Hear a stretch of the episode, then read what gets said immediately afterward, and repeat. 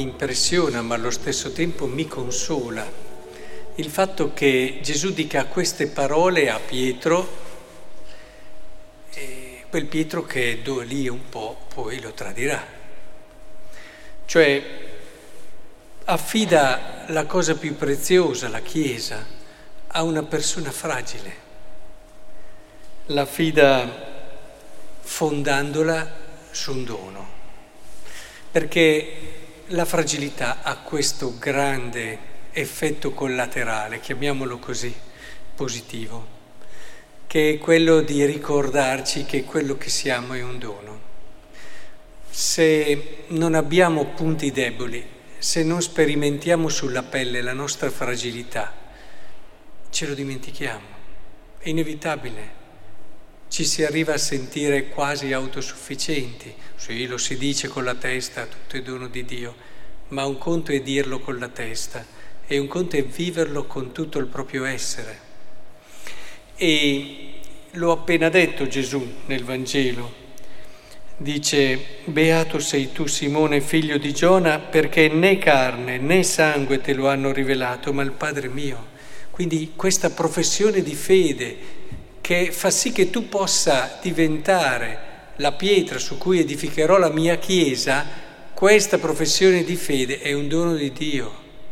Quindi vedete che nel caso di Pietro è chiarissimo che il ministero e, il servizio che viene fatto è radicato su Dio e sul suo dono e tante volte lo ripetiamo, è pregare, come se tutto dipendesse da Dio e operare come se tutto dipendesse da noi, ma che alla fine eh, siamo servi inutili nel senso che riconosciamo con serenità, con gioia anche, non con eh, quel risentimento che è tipico di chi non ha ancora vissuto fino in fondo l'esperienza del dono, ma viviamo con gioia il fatto che tutto è dono di Dio. Ora è, è, bello perché questo fonda la Chiesa, fonda soprattutto il Ministero sul dono. È molto liberante, non vuol dire che ci deresponsabilizzi, intendiamoci bene, ma è, è il modo giusto per affrontare le situazioni, tanto che quello che abbiamo ascoltato nella prima lettera è, è realizzabile solo in questa prospettiva. Abbiamo sentito la prima lettera di San Pietro Pascete il gregge di Dio che vi ha affidato, sorvegliandolo non perché costretti, ma volentieri. Quando è che fai una cosa volentieri e non ti senti costretto? Quando la ritieni un dono. Se un ministro considera la comunità che gli è affidata un dono, quello che fa lo fa volentieri a volte sarà più secondo quelle che sono le sue sensibilità e i suoi gusti, altre volte invece dovrà anche un po' sforzarsi perché magari sono cose non, non proprio in sintonia con quello che è il suo modo di essere, ma sempre in una, situ- in una condizione o nell'altra, sempre lo fa volentieri, perché considera tutto questo un meraviglioso dono. Eh, in questo senso è chiaro la mia comunità, voi siete per me il regalo di Dio e questo non devo mai, anzi non lo dimentico mai. E per me è grande motivo di serenità in tutto quello che devo vivere e in tutto quello che devo affrontare anche nella mia responsabilità.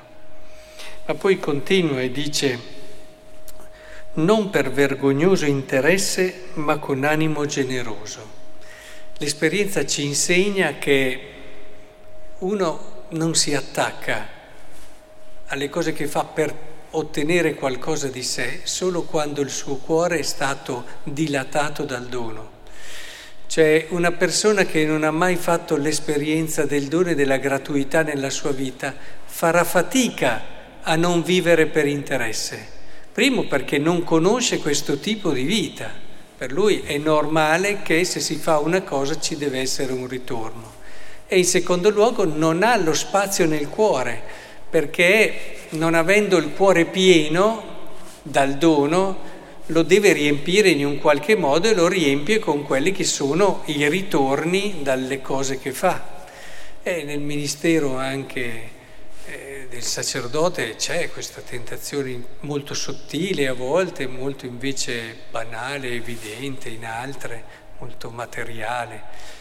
Ed è molto importante invece che radicandosi su questa consapevolezza del dono e vivendolo tutti i giorni, iniziando la giornata con un bel grazie e concludendola anche, è importante che viva quindi tutto quello che fa liberamente, perché lui ha già il cuore pieno, lui ha già ricevuto da Dio.